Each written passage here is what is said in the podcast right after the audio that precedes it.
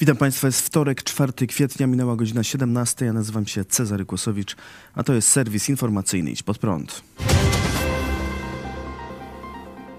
Finlandia dziś oficjalnie dołączyła do NATO, zostając 31 członkiem sojuszu.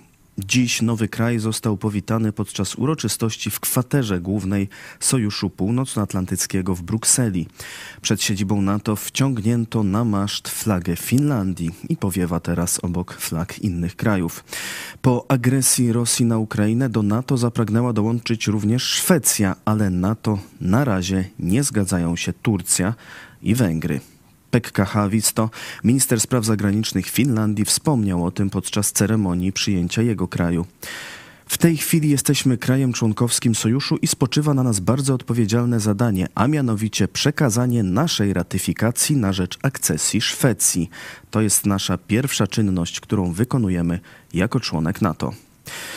Premier Finlandii Sanna Marin napisała na Twitterze: Jestem dumna z Finlandii i Finów. Jako naród byliśmy zgodni w całym tym historycznym procesie. Naszym sojusznikom dziękujemy za zaufanie. Razem jesteśmy jeszcze silniejsi. Prezydent Finlandii Sauli Niinisto oświadczył, NATO zapewnia bezpieczeństwo dla Finlandii, z drugiej strony Finlandia zapewnia bezpieczeństwo sojuszowi. Finlandia zaangażowana w bezpieczeństwo wszystkich państw członkowskich NATO będzie wiarygodnym sojusznikiem wzmacniającym regionalną stabilność.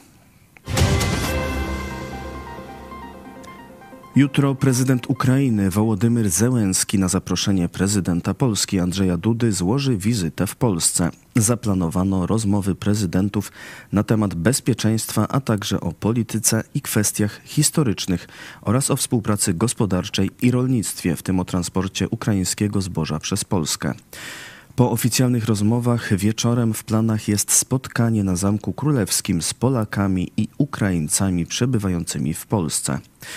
Szef prezydenckiego Biura Polityki Międzynarodowej Marcin Przydacz powiedział w RMFFM: Prezydent Zełenski chce powiedzieć do Polaków kilka słów w kontekście tego, co wydarzyło się w ostatnim roku, jak Polacy pomagają Ukrainie, uchodźcom na granicy czy przyjmując ich do swoich domów. Każdy będzie mógł przyjść na plac zamkowy w środę po południu i każdy będzie mógł zobaczyć na telebimach transmisję z tego spotkania. Będzie to Pierwsza oficjalna wizyta Wołodomira Załęckiego w Polsce od czasu inwazji Rosji na Ukrainę. Pierwsze samoloty z Polski dotarły na Ukrainę. Szef prezydenckiego Biura Polityki Międzynarodowej Marcin Przydacz powiedział w polskim radiu, że pierwsze obiecane przez Polskę MIGI-29 są już na Ukrainie.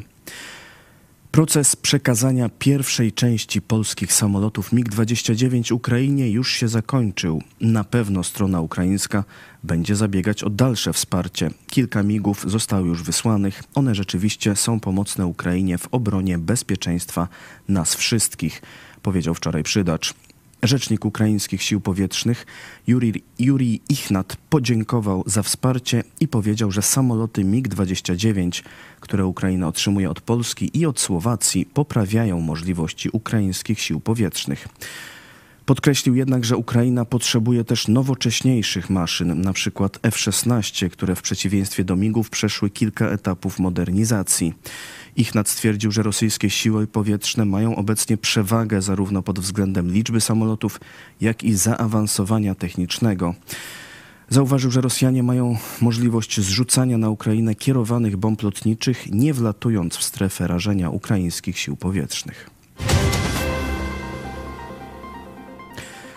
Zaskakujący zwrot na Białorusi. Umorzono sprawę szefowej Związku Polaków na Białorusi Angeliki Borys. Polska działaczka będzie mogła opuścić areszt domowy.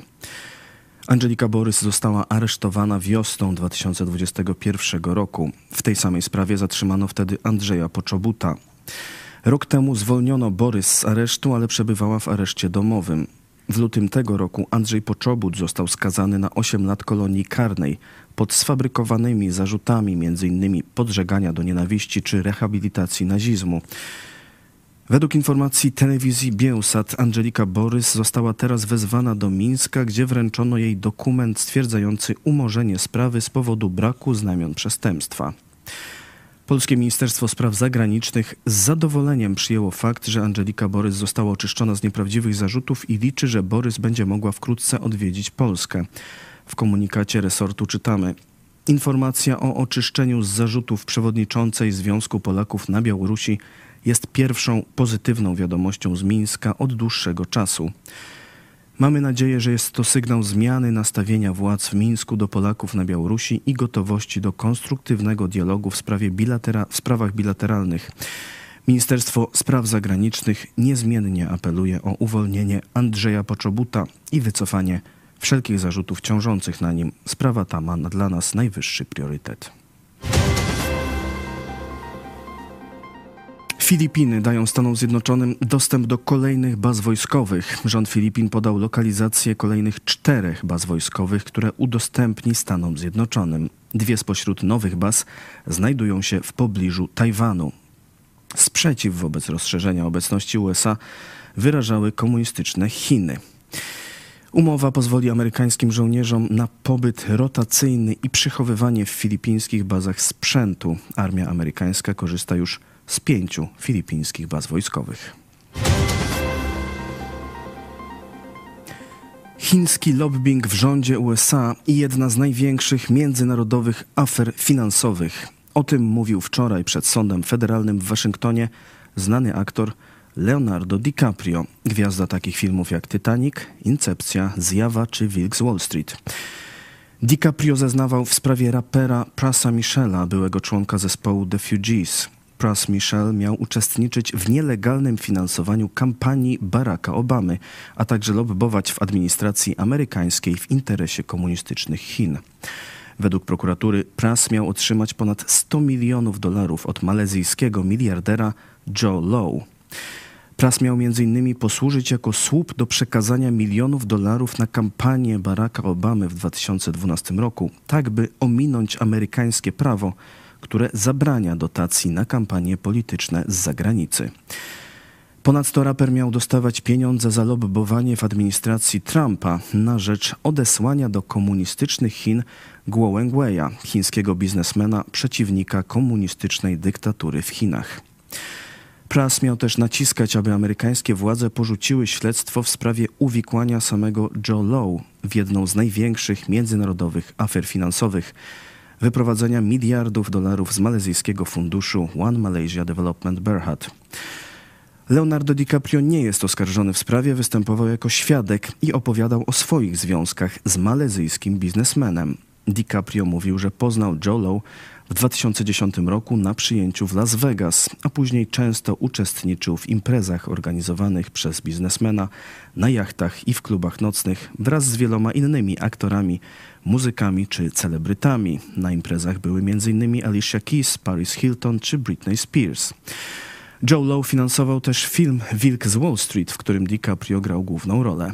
Hojnie też wspierał fundację Leonardo DiCaprio, między innymi przekazując drogie dzieła sztuki. Te jednak DiCaprio później przekazał władzom. DiCaprio zeznał też, że w 2012 roku słyszał, jak Joe wyrażał chęć przekazania dotacji na partię demokratyczną w wysokości między 20 a 30 milionów dolarów. Joe Low również jest oskarżony w tej sprawie, ale obecnie nieznane jest miejsce jego pobytu, prawdopodobnie przebywa w Chinach. I to wszystko w tym wydaniu serwisu. Dziękuję Państwu za uwagę. Kolejny serwis jutro o 17. Ja zapraszam Państwa jeszcze dziś o 18 na dogrywkę Co słychać w kościółkach. Do zobaczenia.